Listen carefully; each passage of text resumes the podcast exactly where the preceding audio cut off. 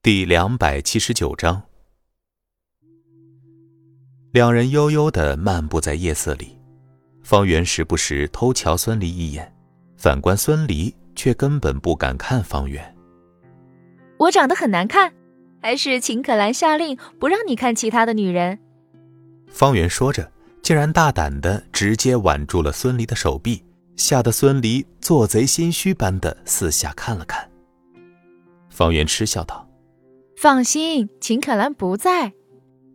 方圆姐，你别开玩笑啊！你这样我不习惯。方圆紧紧的抱着孙俪的手臂。你不习惯，我也不习惯。但是如果真的喜欢一个人，就应该为他改变呀，习惯这些不习惯的事儿，不对吗？这……方圆深情的目光让孙俪不知所措。好在这时来了一辆出租车。孙俪赶紧把方圆送上出租车的后视镜里，方圆看着孙俪一直站在路边看着自己离开，心头一股暖流划过。司机师傅笑呵呵的说道：“小姑娘，那是你男朋友吧？对你可真够体贴的，是吧？我也这样觉得呢。”看着出租车彻底消失在自己的视线之中，孙俪轻呼一口气，一直紧张万分的心情顿时一松。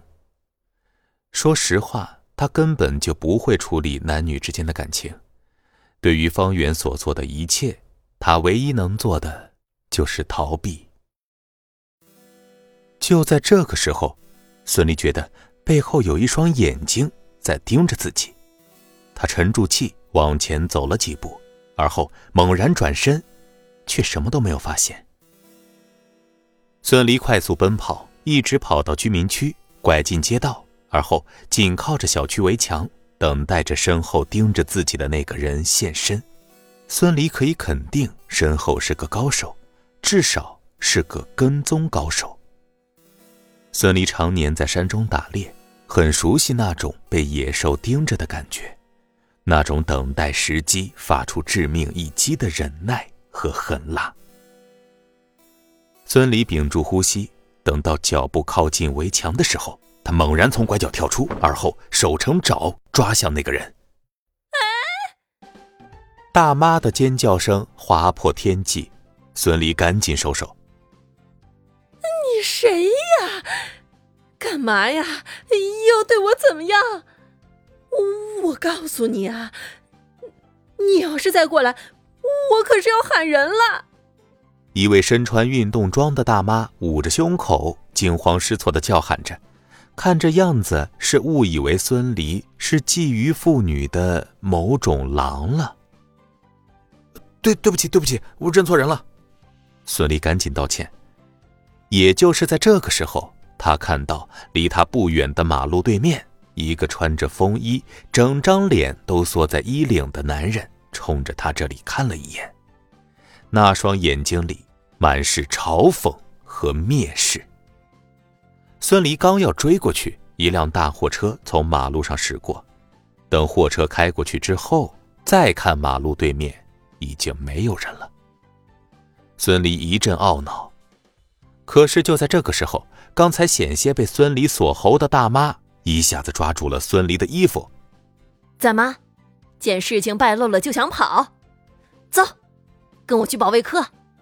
大妈拽着孙离的手臂就往小区的保安室拉。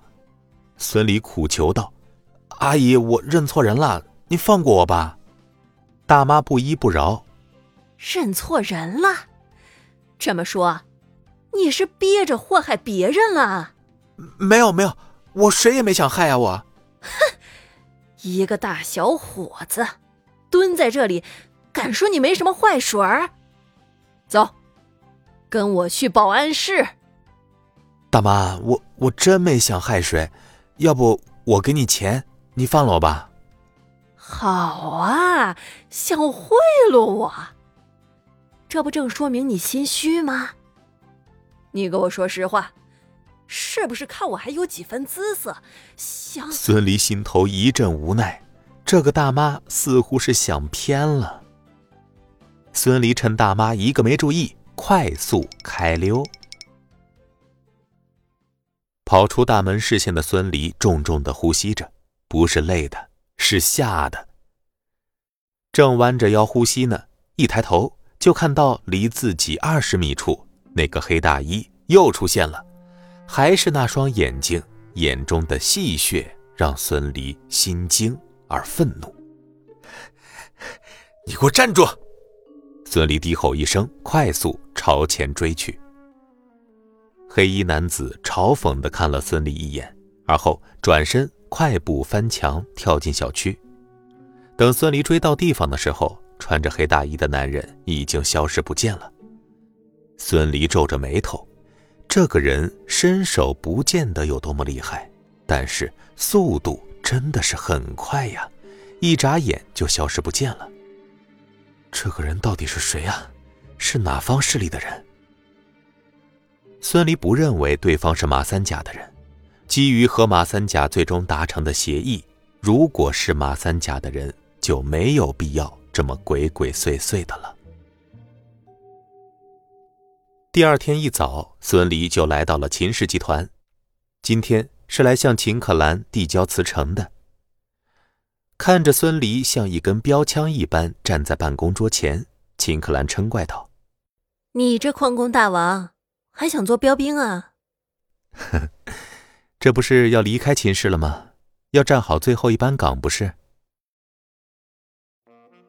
本集播讲完毕，感谢您的收听。